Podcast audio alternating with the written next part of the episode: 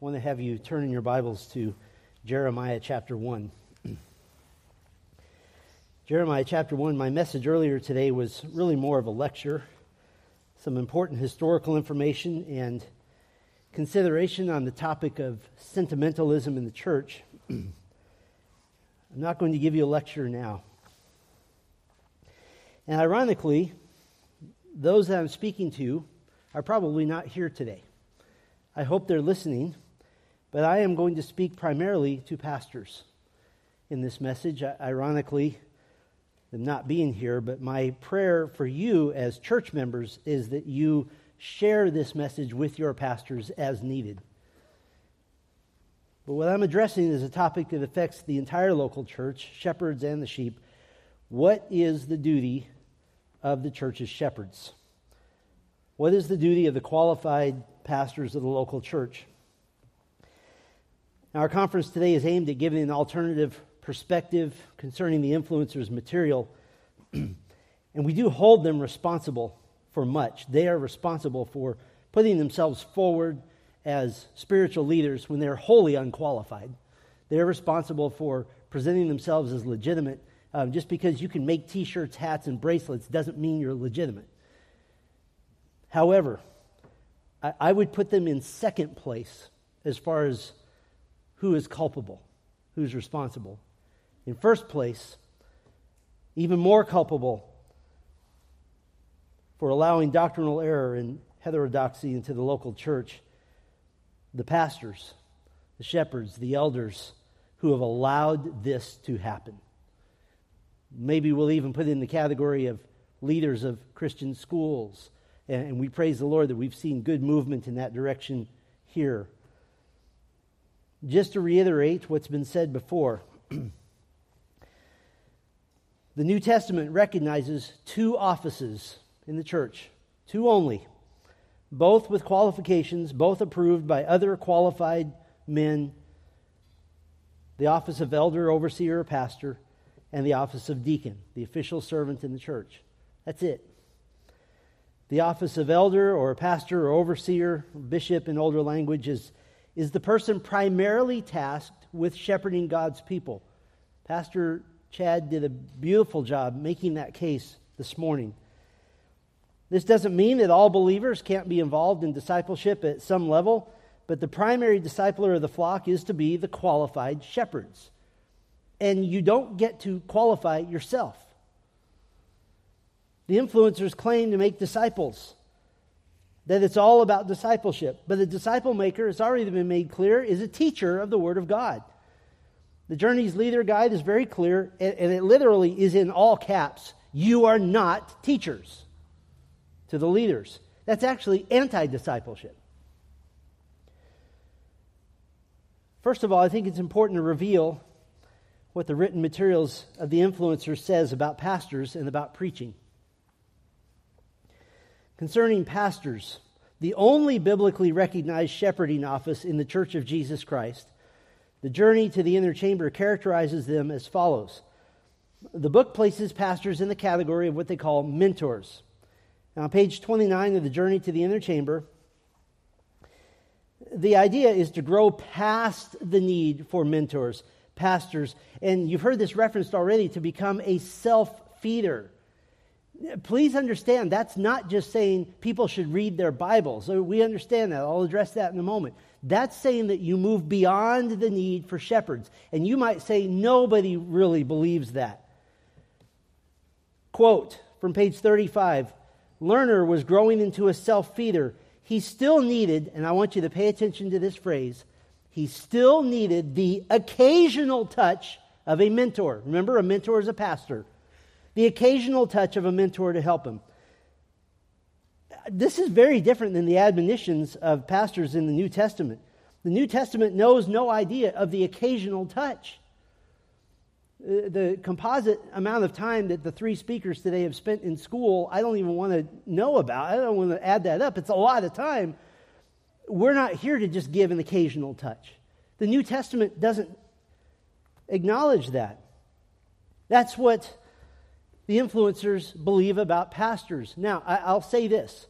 I will say that in meeting with some of the local influencers' men, Um, they've said, no, we, we love pastors. We, we're, we're, we respect that.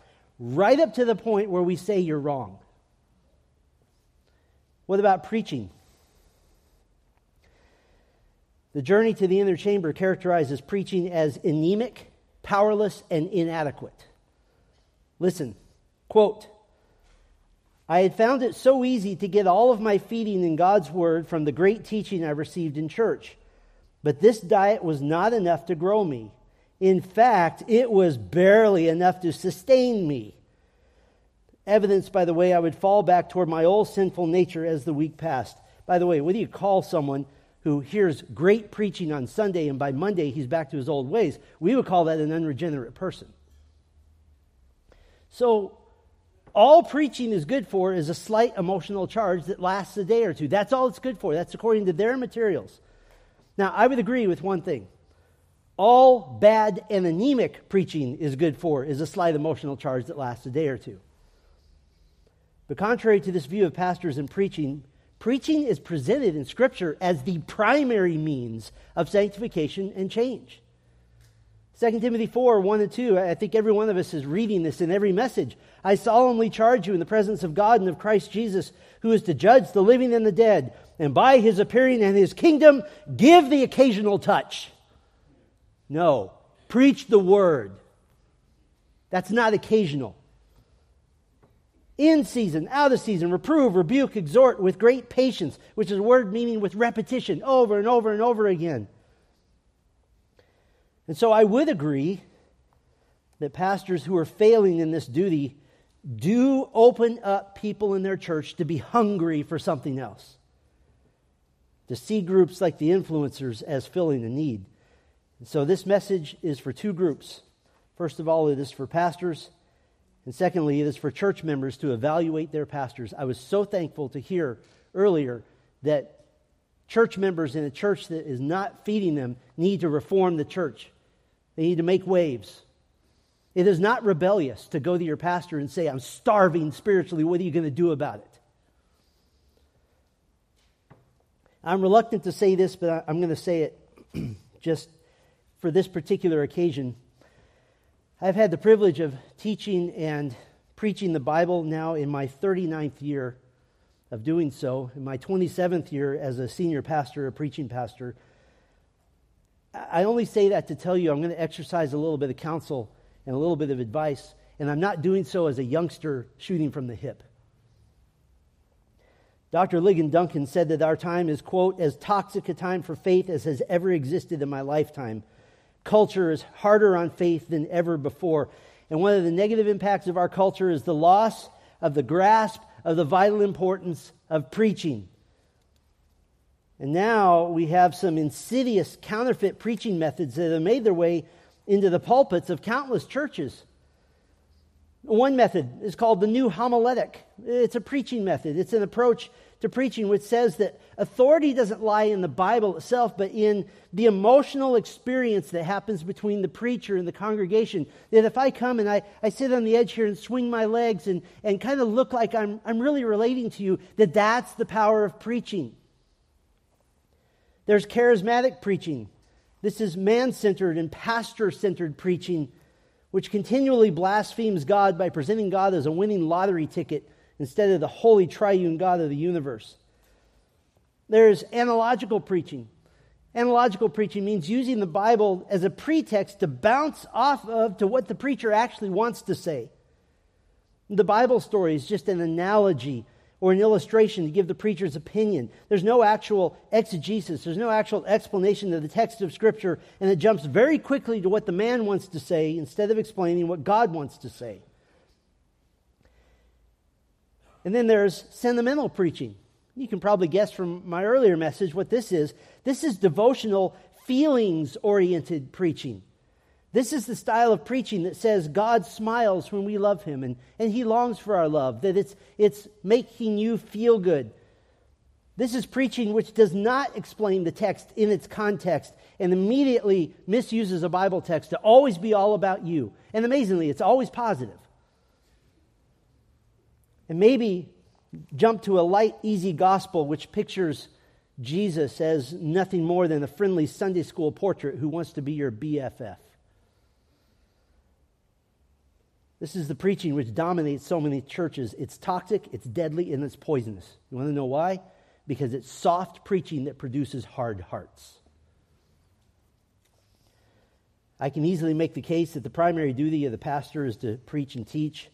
We could look at 2 Timothy 4, 1 Timothy 3, 1 Peter 5, many others. I think that'll be made clear as we progress.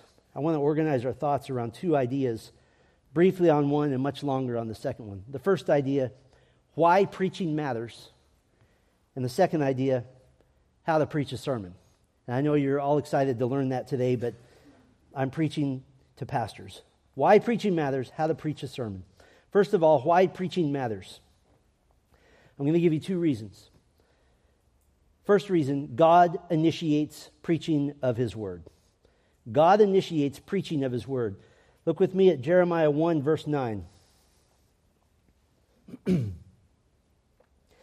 Then Yahweh sent forth his hand and touched my mouth. And Yahweh said to me, Behold, I have put my words in your mouth. Now, what gets us to verse 9? What's happening here? Jeremiah 1 is the record of Jeremiah's call to special prophetic ministry. He's a priest given a special prophetic role as God's spokesman during the reign of King Josiah, the last righteous king of Judah. Uh, Jeremiah ministered for at least 41 years warning Judah to repent, warning of coming judgment, and, and most notably was witness to the destruction of Jerusalem in 586 BC and the aftermath. He is what is called, in both the Old Testament and New Testament, a technical term only used of one ordained to speak God's word. He is called a man of God. Why? Because a man of God is ordained by the Holy Spirit to speak on God's behalf, God's word only. We see the call of Jeremiah in verse 4. Now the word of Yahweh came to me, saying, Before I formed you in the innermost parts, I knew you, and before you came out from the womb, I set you apart. I have given you as a prophet to the nations. God is motivating Jeremiah for the task at hand. God knew him. This isn't passive knowledge, this is relational connection. God set him apart. It's a Hebrew word that means to make holy, to separate him. And God has given him, uh, literally placed or appointed him as a prophet. So God is initiating the preaching. God appointed him. Preaching the word of God was always God's idea, always God's plan. So the first reason that preaching matters, God initiates preaching of his word. Second reason preaching matters, God empowers preaching of his word. God empowers preaching of his word. God confirms his call of Jeremiah by giving Jeremiah two visions. The second vision in verses 13 through 16 has to do with the content of the message, and it culminates in verse 16 I will speak my judgments on them concerning all their evil, whereby they have forsaken me and have burned incense to other gods and worshiped the works of their own hands. But focus for a moment on the first vision, which confirms Jeremiah's call to preach. Verse 11. Now the word of Yahweh came to me, saying, What do you see, Jeremiah? And I said, I see a rod of an almond tree. Then Yahweh said to me, You have seen well, for I am watching over my word to do it. I am watching over my word to do it. This is a beautiful vision of the branch of an almond tree. The Hebrew word for almond tree is the same root word as to watch or to be awake. They sound almost identical, in fact. The almond tree, in fact, is sometimes called the awake tree because in Israel it's the first tree of the year to bud and to bear fruit.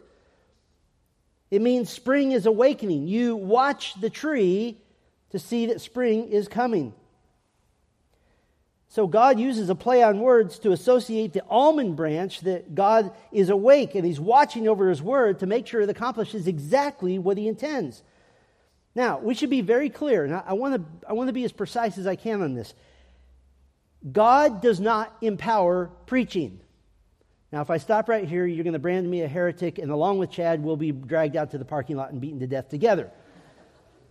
God empowers the preaching of His Word. God never guarantees that He'll empower something that looks like preaching that's just sentimental or experiential or man centered or analogical. God empowers preaching that is text driven driven by the authorial intent of the text in the context of the redemptive plan of God, applied firmly to our lives according to the original intent of the text. Text driven preaching, if I can put it this way, is driven by what God says in the text of Scripture, not by the preacher's disrespectful use of the text. Using the Bible doesn't guarantee biblical preaching. Letting a text speak for itself according to what God intended is biblical preaching. I'll just give you an example here.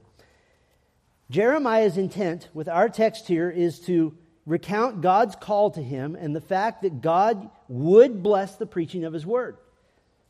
Our application, which is the natural outflow of that interpretation, is how to preach a sermon.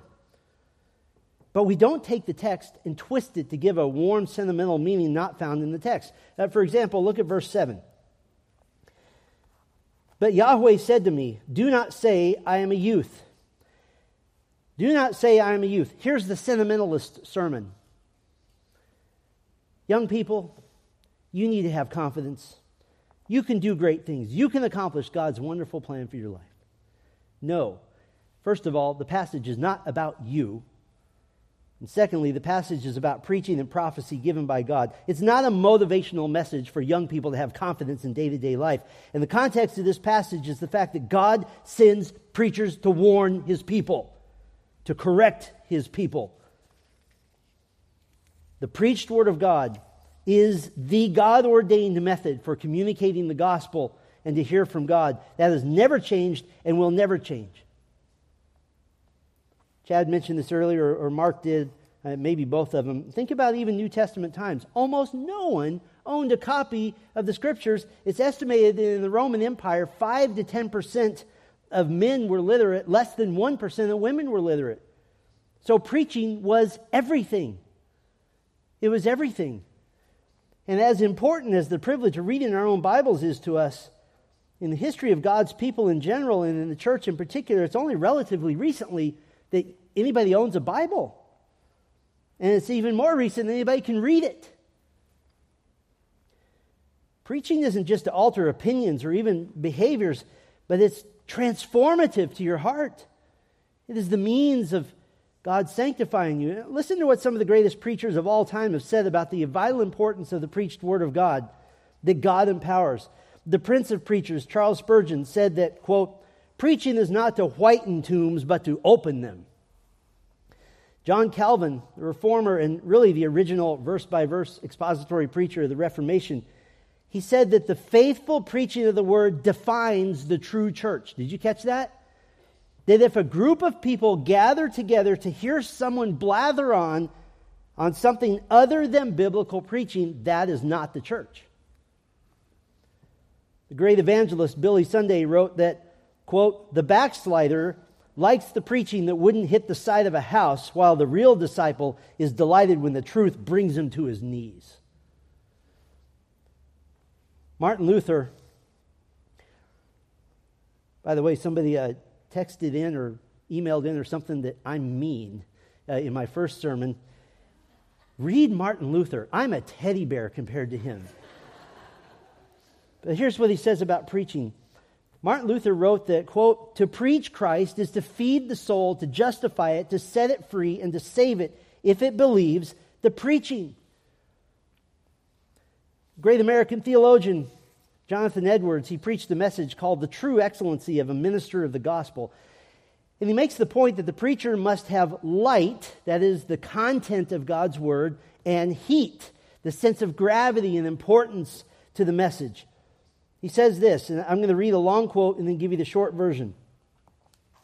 If a minister has light without heat and entertains his audience with learned discourses without a savor of the power of godliness or any appearance of fervency of spirit and zeal for God and the good of souls, he may gratify itching ears and fill the heads of his people with empty notions, but will not be very likely to reach their hearts or save their souls. And if, on the other hand, he be driven on with a fierce and intemperate zeal and vehement heat without light, he will be likely to kindle the like unhallowed flame in his people and to fire their corrupt passions and affections. but will make them never the better, nor lead them a step towards heaven, but drive them the other way. In other words, the preacher who is merely a lecturer will create big heads filled with knowledge and cold hearts, light without heat. And the preacher who is a showman without content will deceive his people into thinking that they're saved, and if they are believers, they'll never grow. They'll stay babies. So, preaching is to be light and heat, empowered by God. So, why does listening to preaching matter? Why does preaching matter? God initiates preaching of His Word, God empowers preaching of His Word. Now we're ready to look at how to preach a sermon. God gave Jeremiah a, a, commission, a description of what the preached word was going to do. In verse 10, God gives metaphors about construction and in agriculture, telling Jeremiah what the preached word of God is designed to do. Verse 10 See, I have appointed you this day over the nations and over the kingdoms. Now, what's the context? Right before in verse 9, I have put my words in your mouth. That's how Jeremiah is appointed.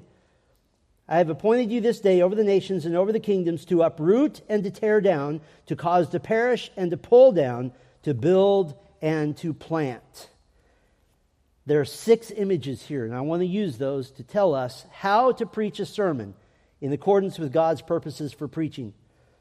So, first of all, preaching a sermon is like pulling a weed. It's like pulling a weed. If you've ever taken care of a yard, you have two choices with weeds, right? Either you get rid of it when it's small, so small that a child can pinch it out of the ground with thumb and forefinger, or you wait for it to turn into a beast with claws and fangs that you need a shovel and a machine gun to get out. In either case, it has to be pulled out. Preaching in America, I believe, has, for the most part, been tainted by the ear tickling, man pleasing sentimentality that I spoke of earlier, which says that the goal of preaching is to provide people a, a chuckle and a smile with maybe a, a thought or two to ponder for a few minutes after church. And the consequence has been horrible. The consequence is that now the culture of listening has become passive. That you, you walk into church expecting for me to come and open your mouth and put something in it and do, move your jaw for you. I have to do it all that you want to be pleased, not disturbed, soothed, not riled up, pacified, not troubled. But God said to Jeremiah that the word of God he was to preach was to uproot. It's a word that means to remove, to drive out, to tear up, to pluck out, like a weed. Jeremiah was to call the unfaithful Jew to repent and to pluck up pride and lawlessness and sexual immorality and disobedience. Now, when Jeremiah was preaching, the the weeds were deep and huge and entrenched. They'd overgrown the nation in sin. And because Judah would, for the most part, ignore Jeremiah, judgment would come, according to verses 14 and 15. A faithful shepherd asks this question What are the weeds that need to be pulled out in the people that we're entrusted with? And we could list all kinds of weeds a sharp tongue, a low view of Christ, a dismissive view of corporate worship, a rebellious spirit, a false faith that's a weed hiding among the wheat. In his Institutes of Christian Religion, John Calvin wrote this In forming an estimate of sins, in other words, in judging the, the weightiness of sins, we are often imposed upon by imagining that the more hidden, the less heinous they are. In other words, the small little hidden weeds aren't less dangerous are, aren't less dangerous and destructive to your walk with Christ than the large obvious sins that everyone can see. He warns against thinking that there are the, the lesser sins, so to speak. No matter the text, no matter the topic, the shepherd is to preach with the intent of having the Lord pull weeds. And you say, that, that sounds a little harsh. Oh, he hasn't even gotten started yet. That's the easy one. Preaching the sermon is to be like pulling a weed. The second image he gives, preaching the sermon, is to be like tearing down an idol. It's to be like tearing down an idol. Jeremiah tells, God tells Jeremiah rather, that the preached word is to tear down. It's a word that means to pull down, to break down, to, to rip it down. And it's the same word used in Exodus 34 13. You shall tear down ungodly altars. Deuteronomy 7 5. You shall tear down their altars. Idol worship was the sin which God most warned Israel about as he made covenant with them and, and brought them to their land. God's last warning to Israel before entering the promised land multiple times in Deuteronomy. Deuteronomy 5 7, you shall have no other gods before me. 614, you shall not go after other gods. Chapter 7, chapter 8, chapter 11, chapter 31, don't go after other gods. Don't go after other gods. Don't go after other gods. Don't go after other gods. A massive warning to Israel. A warning that crosses any division of testaments or covenants. It's a principle which permeates all of Scripture. The Apostle John warns the believer in the last verse of 1 John. And I love this. 1 John is warm, it's lovely, it's, it's comforting. And then you get to the last verse Little children, guard yourself from idols. You turn the page, and that's it, that's the end. And you want to say, what does he mean? He doesn't explain, he just warns. To the preacher, my question is Are you tearing down the idols your people cherish over Christ? The idols your people cherish over obedience to his word. Now, I was asked this question once okay, what's the difference between a weed and an idol? An idol is a weed you've decided you like and you want to keep it around a little longer. And it is the preacher's job to call you out on that. Listening to a sermon is to be like, I'm preaching a sermon rather, is to be like pulling a weed, tearing down an idol. Third, gets even worse demolishing a building. Now we've got heavy equipment at play. God proclaimed to Jeremiah that the preached word was to cause to perish.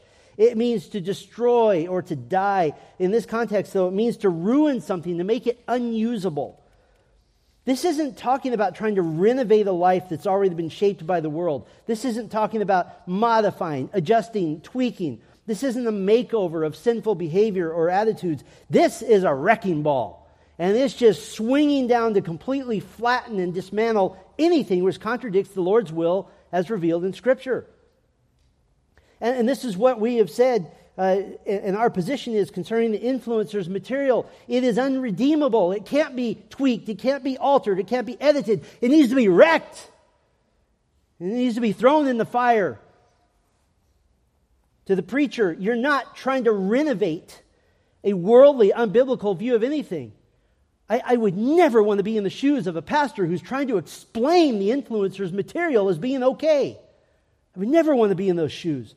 You demolish it. And then you look at Scripture. The preached Word of God is meant to demolish everything that's dishonoring to God in your life. Now, you see the progression of intensity? We've moved from pulling a weed. Oh, that's easy. You know, no problem to tearing down an idol, to demolishing, annihilating, bulldozing anything that taints and pollutes obedience to the living God. But those first three are impersonal. The fourth one gets in your face. Preaching the sermon is to be like beating an opponent. Beating an opponent. Verse 10 to cause to perish and to pull down to pull down. This is a word which means to throw someone down in the sense of defeating them, of overthrowing them. The preached word of God is meant to defeat the enemies of righteousness. It's a metaphor of battle and conflict. we see this metaphor given in detail in the New Testament concerning our sanctification, our growth in holiness. Hebrews 12:4 speaks of a struggle against sin. 1 Peter 5, 8, and 9 speaks of resisting the adversary, Satan, by being firm in your faith the content of what you believe. In James 4 7, submit yourselves therefore to God, resist the devil, and he will flee from you. Now, so far, this seems pretty negative. Why does it seem so negative? That preaching is to accomplish the result of pulling a weed, tearing down an idol, demolishing a building, beating an opponent. John Chrysostom, great fourth century preacher, the golden mouthed preacher, he's often called, Perhaps one of the first truly verse by verse expository preachers in the history of the church, he wrote this My work is like that of a man who is trying to clean a piece of ground into which a muddy stream is constantly flowing. When you preach a sermon, your goal is not to get people to just grasp the information. You're asking the Lord to use the preached word, empowered by the Holy Spirit, to uproot, tear down, cause to perish, pull down. But now that the goal of demolition has been accomplished, now that the hearts of the listeners have been softened instead of hardened, made pliable instead of stiffened, tenderized instead of cauterized. Now the work of building Christ like obedience and character commences. God cont- continues his metaphors. Preaching the sermon is to be like remodeling a house. Like remodeling a house. The end of verse 10 to build. It, means to develop or to rebuild. This is exactly the pattern of response, by the way, we see in the very first sermon in the Church of Jesus Christ, Peter's Pentecost Acts 2 sermon. He's preaching to thousands of people who have witnessed the miraculous coming of the Holy Spirit upon the apostles. And first, he does the work of demolition. this Jesus, whom you crucified, that's demolition has been raised from the dead. He goes on to say, He's seated at the right hand of God, who will soon make all who are opposed to Christ pay with their lives. That God the Father will make the enemies of Christ his footstool. And, the people, now that they've been demolished in their hearts, Acts 2.37, now when they heard this, they were cut to the heart and said to Peter and the rest of the apostles, Brothers, what shall we do? And now the preacher rebuilds. He remodels. Peter responds and he says to them, Repent and be baptized, every one of you, in the name of Jesus Christ for the forgiveness of your sins, and you will receive the gift of the Holy Spirit. The preached word of God isn't just to negatively tear away sin, it is to replace it with thoughts and attitudes and consequent actions which bear a striking and ever growing resemblance to Christ. And I would say to every preacher if you will purposefully feed your flock a diet of biblical preaching, as I've already defined it, you will create soft hearts. You will tenderize the difficulties. You'll create a people who tend to be sensitive to what Scripture says. There will be a tenderness and affection for the things of the Lord. I've been ministering long enough now to watch that glorious process in so many people. It is honestly my greatest joy. You know what I love seeing? I love seeing the guy here for his third time sitting in the back with his arms crossed and his eyebrows pointed straight down at his nose, and he's mad at everything. But he sticks it out, and six months later, he's on the third row taking notes and weeping at God's word, working in his life. Because first you have to demolish the junk, and then you rebuild with truth. The pastor must not be afraid to knock down displeasing walls of faulty theology or a low view of God or a high view of self. And if a faithful shepherd will do that, you will see your people becoming perceptive, discerning, wise. And preaching a sermon is to be like sowing a seed. To build and to plant, sowing the seed. It means to place seeds or, or to establish something. The first four metaphors have to do with the immediate effects of preaching. And uh, all of us here who, who are preachers, we've seen this effect. We've, we've seen what it means to say something very difficult and have someone have a physical response like, you know, what is that? I, I remember preaching a sermon on the doctrine of election once, and I said, God chooses you, you had nothing to do with it. And a woman who was who was in church for the first time gathers all her stuff and she stomped right out and slammed the door. Okay. She didn't like the demolishing part. The first four metaphors are immediate effect. But now the image of is something that's long range. It's enduring, it's, it's abiding. First by remodeling and rebuilding, and now by sowing the seed that the preached word over a period of time has been planting seeds of obedience and knowledge of the word and humility and joy and submission and love for one another, concern for the lost. And over time, these seeds take root and they grow gloriously. As a matter of fact, in case you think I'm, I'm making too much of this, these last two metaphors of building and planting are precisely the same two images the Apostle Paul used when he exhorts the Colossian church to walk in Christ. Listen for the images in Colossians 2 6 and 7. Colossians 2 6 and 7. Therefore, as you receive Christ Jesus the Lord, so walk in him, rooted, there's the planting, and built up, there's the building, in him, and established in the faith, just as you were taught, abounding in thanksgiving. Now, I don't want you to miss this. we have heard from the influencers that doctrine or theology is not the priority. One local pastor who strongly supports the influencers characterized them as doing, this is his quote, non theological discipleship. But Paul just said we're established in the faith, hapistis, the content of what we believe. Listen, preaching is to be theological. The glorious doctrines of our faith are taught and repeated and reviewed so that we have a thorough theology proper, so that we have a commanding Christology, a noble pneumatology, a bold bibliology, a serious soteriology, and an exact ecclesiology. There's precision, there's theology. As the great David Martyn Lloyd Jones stated, preaching is logic on fire. And what did he mean by that? He meant theologic, the study of God, given with the passion that only the truth can genuinely give.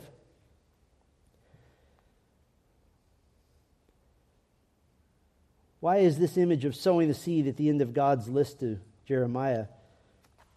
I would surmise that he does what a good farmer does before he ever plants a seed. He prepares the soil, he clears it of garbage and weeds and old leftover roots and so forth. He plows the soil, turns it over and over again until it's soft and ready and able to receive the seed.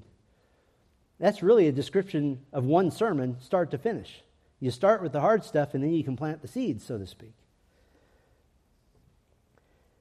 I'd like to speak briefly to church members and then more extensively the pastors.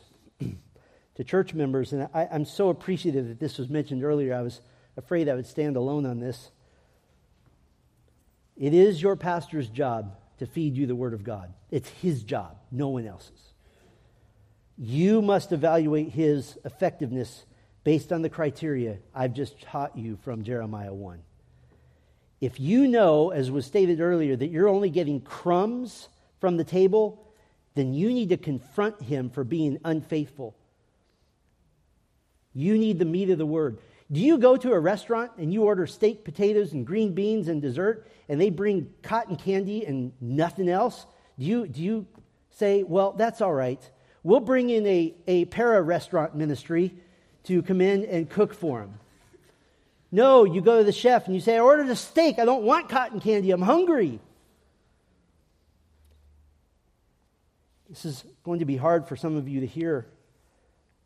But if your shepherd won't feed you, shake the dust off your feet and get your family out of a spiritually starving church because you have an unfaithful shepherd that's not protecting the sheep. And listen, don't put up with the erroneous idea that the parachurch organization, such as the influencers, is somehow the answer to true Christian spirituality. According to their own website, the local church is devalued in that the influencers believe they exist because, quote, God is calling his church back to himself. We believe God is awakening the church, with the obvious implication through the influencers. We've been told multiple times verbally that the influencers exist to, quote, come alongside the church. Let me ask you a question Who asked you to? Who gave you that right? Who qualified you? How arrogant. Who commissioned you? The Bible recognizes two offices in the church elder and deacon. The influencers are neither. And I'm sorry if it seems that the boat has passed you by and you're not qualified as an elder, not qualified as a deacon. That's not our problem. You don't get to insert yourself and act like you're one when you're not. Church members, you need to question why your leadership would bring in hired help or outside organizations accountable to a board of directors in the Midwest to do so called discipleship. I'll tell you one thing if I went to a restaurant and I saw the chef on the phone with DoorDash, I'm not going back there. It's the pastors who are called to shepherd the flock of God among you. They are not called to be personnel managers to get others to do their job for them unqualified others who are not fit to teach. They even say they're not teachers. That's not me saying that, that's them. And teaching is the single most important thing you do as a disciple maker. Church member, if your pastors are shirking their duties, you have a responsibility 1 Timothy 3:15 was read earlier today. The church of Jesus Christ is the pillar and the buttress, the support of the truth. And if your shepherds are not supporting the truth, you go to them and you confront them. And you say, "Stop going to all these meetings. Stop trying to make me happy. Stop telling stupid jokes and stories all the time. Teach me the word of God. Stop preaching for 20 minutes." If you aren't filled to overflowing with truth Sunday after Sunday after Sunday. If Saturday night isn't the most exciting night as you wait in anticipation for the, the meal and the, the bounty that you're going to receive in the Word of God, then you need to confront the leaders or go. Now, for pastors, I have 22 admonitions for you. One for every year the influencers have been in operation. The first 21 are a warm up for number 22. Number one, pastors, take your calendar and wipe it clean. Put your priority back into the study of God's Word at a high level. Make prayer and the Word your priority as actually reflected in your time. Number two, Stop preaching man pleasing sermons to make people feel good. It's satanic, it's evil, it's wicked. We, we, we, joke here that we take the offering before the sermon because people don't feel so good after the sermon. Number three, dust off your textbooks on preaching and start refreshing yourself on what biblical preaching actually is. What expository preaching, preaching that lays bare the text of Scripture, exposes the text, what it actually is and trust the text of Scripture. Trust that the gospel is the power of God unto salvation. Number four, preach Christ and his glories. Your top priority in preaching is not to solve the felt needs of people or make them feel good. We preach Christ and him crucified. Number five, stop thinking that your personality or your personal stories or how cool you dress or how forward thinking you are is going to change anyone's lives. Your personal ability to connect with people does not change anybody. Number six, stop making an idol of growing your church. Stop making an idol of growing your church and instead preach the word in season and out of season. What does that mean? There's a lot of debate over that. Here's what it means, uh, at least in one context preach it whether they want to hear it or not. Listen, if you pastor a large church and no one is getting mad at your preaching except those who think it's shallow, you're not preaching at the level you ought to be. Number seven, obey Hebrews 13 7 to remember those who taught you. Remember the great preachers of centuries past. Read them, emulate them, see the example of their ministries, and follow them. Read Charles Spurgeon. He never tried to please anyone. Number eight, preach the details. Oh, pastors are so afraid of this. But preach the nouns, preach the participles, preach the imperatives, preach the indicatives, preach the poetry, the narrative, the wisdom, the gospels, the, the epistles. Train your people to engage their minds, not just coming passively for some worthless emotional stimulus. Number nine, preach the whole story of Scripture instead of misusing Scripture out of context to make people feel good. I would ask pastors this Do you know the whole story of Scripture? If I said, Come up here right now, I'll give you a microphone and give me the story of Scripture, could you spend an hour doing that off the top of your head? Number 10, preach to change the mind, the heart, and the will. You're preaching to change people. You're preaching for a verdict. You're preaching for a decision. Stop worrying about opinions and start worrying about souls. Number 11, command your people to obey. Command your people to obey. Stop making indirect we statements. We should ponder this. No, you must obey the word of Christ. Titus 2:15 tells the preacher to command these things. It's a word that means to insist. That's why I don't believe in video churches. Because you can walk out from a screen, but when you're here, you have to look me in the eye as I insist that you obey. Number 12, challenge your people to the core of their souls. Challenge your people to the core of their souls. When was the last time you challenged your church? And I don't mean the sappy, sentimental, I want to challenge us to be thinking about this this week. That won't last out the parking lot, right?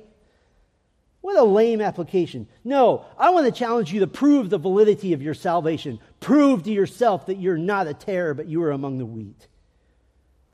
Number 13.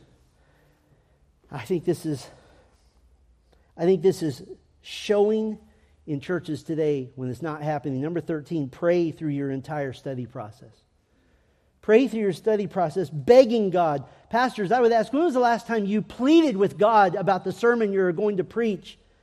Plead with God to use the implanted word to save the souls of the lost who are lurking in your congregation, to grow his people in the knowledge of Christ. If you pastor a church of 50, 100, 500, 1,000.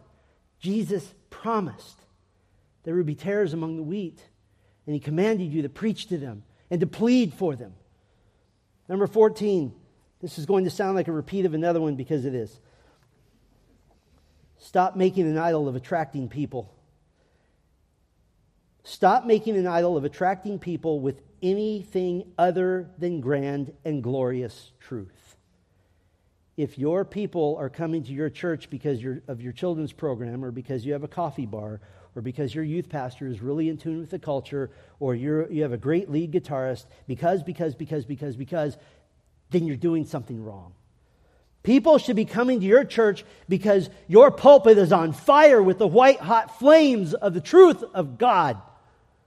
That's why they come. Everything else is extra. Number 15. If you're only taking two hours to prepare a message, then you're either a genius or you've lost your way. I don't believe any man can genuinely do a quality study of a passage in two hours. And if you say you can, more than likely you have an inflated view of your own ability. I was talking to a man a number of years ago who called me when I worked in, uh, helped work in placement at the Master's Seminary. One of my jobs was to place men in churches. And he called me and said, Hey, I just emailed you my resume. I'm, I've been a pastor for eight years and I'm looking for a, for a new gig. And I said, Great. Now I looked at it. Uh, four churches in eight years. And so I said, So what, what happened here? Like almost exactly 24 months each one. And for two hours, he blathered on about just how, how it was everyone else's fault. And, and you know, he just, he's, he's a wonderful gift to the church. He can't understand why anybody, and finally at the end, after listening to him, he, he said, Look, I, I really want to know what do you think? Why won't people keep me as their pastor? And I said, Look, it's because you're a jerk. You think so much of yourself. And, Pastor, if you think you can on a Saturday night throw something together that's going to be zippy and fun and cute and you're going to change lives, you're deluded. The Word of God is studied with tears, with begging, with pleading, with time. Number 16, return to your training. Return to your training. Here, here's something that just boggles my mind. Men will spend three, four, five, eight years in seminary, acquiring more degrees than a thermometer.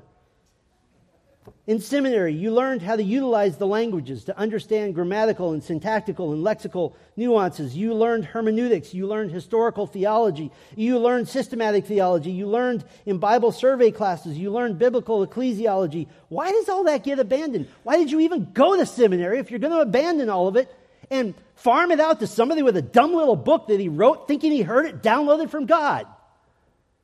And downloading is way easier than four years of school. Use your training. You're a trained theologian. Go back to it. Number 17, stop hardening hearts with soft preaching. Stop hardening hearts with your soft preaching. It is hard preaching, preaching truth unadulterated, that produces soft hearts. Now, you don't use a piece of velvet to sand the roughness of a piece of wood, you use a power sander. You don't use a butter knife to do surgery, you use a scalpel. The Bible is not a two edged, warm story about your grandmother. It is a two edged sword. Unsheath it. Goodness, at least just read the Bible aloud and say, Do this, let's pray. Number 18, stop believing the lie of your own charm. Stop believing the lie of your own charm and that your soft preaching will coax people into the kingdom. Oh, if I'll just, I'll just lead them slowly into the kingdom. When was the last time you terrified the lost with a sermon on hell? When was the last time you preached a, a, series of sermons on hell? When was the last time you preached a series of sermons on Satan? When was the last time you warned the tares, the false converts in your congregation? When was the last time you warned believers about God's discipline? Stop worrying about pleading the, the, stop worrying about pleasing the lost. Rather, plead with them, not with your winning personality. Number 19, preach first and foremost to the church, to the regenerate. Equip them to be deadly weapons in the hands of God for a lifetime for the sake of the kingdom. Teach them to be able to vigorously defend their faith from Scripture. Number 20, Stop thinking that one 25 minute sermonette for Christianettes is actually going to grow your people in Christ likeness. Preach more, preach longer, preach more often. You know, you know why people say, Well, I want sermons to be short? It's because it's your fault. You didn't teach them to listen to longer sermons. The Puritans would have laughed in the face of any pastor who thought he was actually changing lives with one 25 minute sermon a week, mostly devoid of content. By the way, on top of preaching more, preaching longer, preaching more often, you should also be discipling men and women in the church. Titus 2 commands that of you, that beyond your preaching ministry, you're teaching and elevating the knowledge of the Word of God systematically. Number 21, stop worrying about what anyone thinks. Stop worrying about what anyone thinks. David Martyn Lloyd Jones, the great British preacher of the 20th century, he said that he spent a lifetime making friends and enemies all with the same sermons. You might say, Pastor, if I start preaching truly expository sermons that are challenging and longer, do you know how many people will leave? Brother, all I can say is man up. Let them go. Well, what if I get fired for preaching expository sermons that are theological? Well, you should have gotten fired a long time ago for not doing that. You're lucky to still have a job. So take your lumps and do the work God called you to do. Yeah, you might have a church of 4,000, and maybe you preach it down to 400 until you see who's real. And then watch what God does. But most men will protect their paycheck instead. All that is a warm up for number 22. Stop outsourcing discipleship to groups who literally in their materials tell leaders, they're not teachers. Stop outsourcing discipleship. How lazy are you? Stop being lazy and having others do your job. How dare you shirk your duty? God didn't say that He called some to be personnel managers to bring other people in. Richard Baxter said that he preaches as a dying man to dying men. Preach every sermon like it'll be your last. This is serious. This is weighty. This is eternal. There are people listening who will go to heaven or hell from a human standpoint based on your faithfulness. It's life and death. Pastors, I remind you of James 3 1. Do not many of you become teachers, my brothers, knowing that we will receive a stricter judgment. I would remind you that Peter commands pastors that you shepherd the flock of God among you.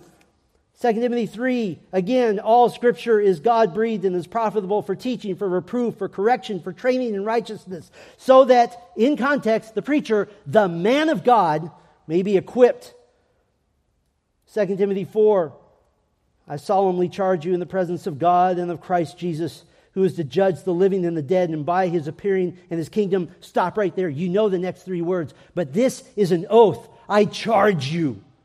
Swear to me that you will obey, that you will do what? Preach the word. Pastor, if you will not do these things, you've lost your way.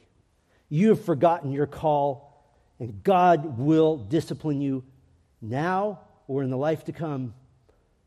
You need to repent. But if you will do these things, you, oh, you'll find, you ready for this? You have no need for someone else to come do your job for you. Get the job done. Do your duty. Church members, if they won't, get out. Pastors, it might, it might be difficult. It might be hard. But I hope some of you, some I can name by name, will stand up before your church and you will say, Open your Bibles. I intend to begin explaining it to you. No funny stories, no gimmicks. It is the Word of God today. Stop having 30 minute long sermons and start getting people into the eternal Word of God. Do your duty. Do your duty. Our Father, we are humbled that you put a book in our hands that is the mind of Christ. And that we may open it, and that the Lord Jesus Christ has given gifts of shepherds and teachers to read the word aloud in a public setting, to explain it, to apply it. I pray for our little town here, Lord. We, we know we're nothing in the grand scheme of things, but you care about your church. You love your church. And there are churches here in our city, numbers of them, that have allowed the influencers to come in and attempt to do their job for them.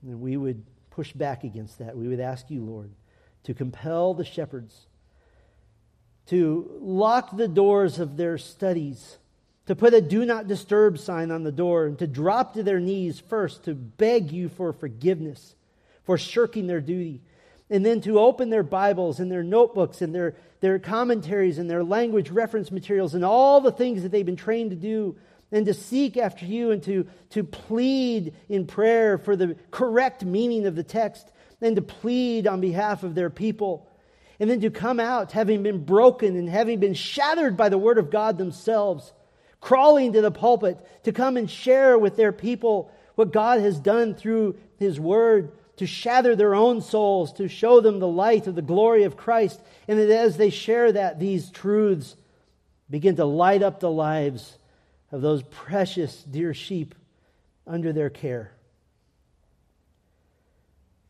I think of one church in particular in our town, Lord.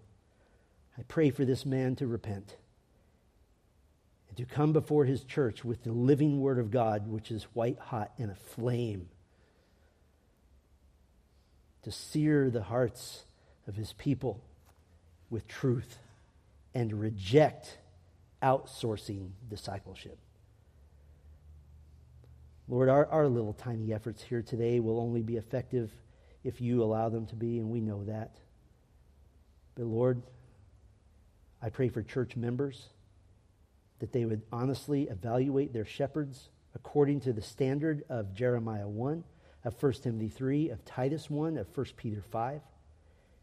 And if they find them seriously lacking, to respectfully confront them in love. I pray, Lord, you would reform the church from the shepherds down. We pray these things in Christ's name.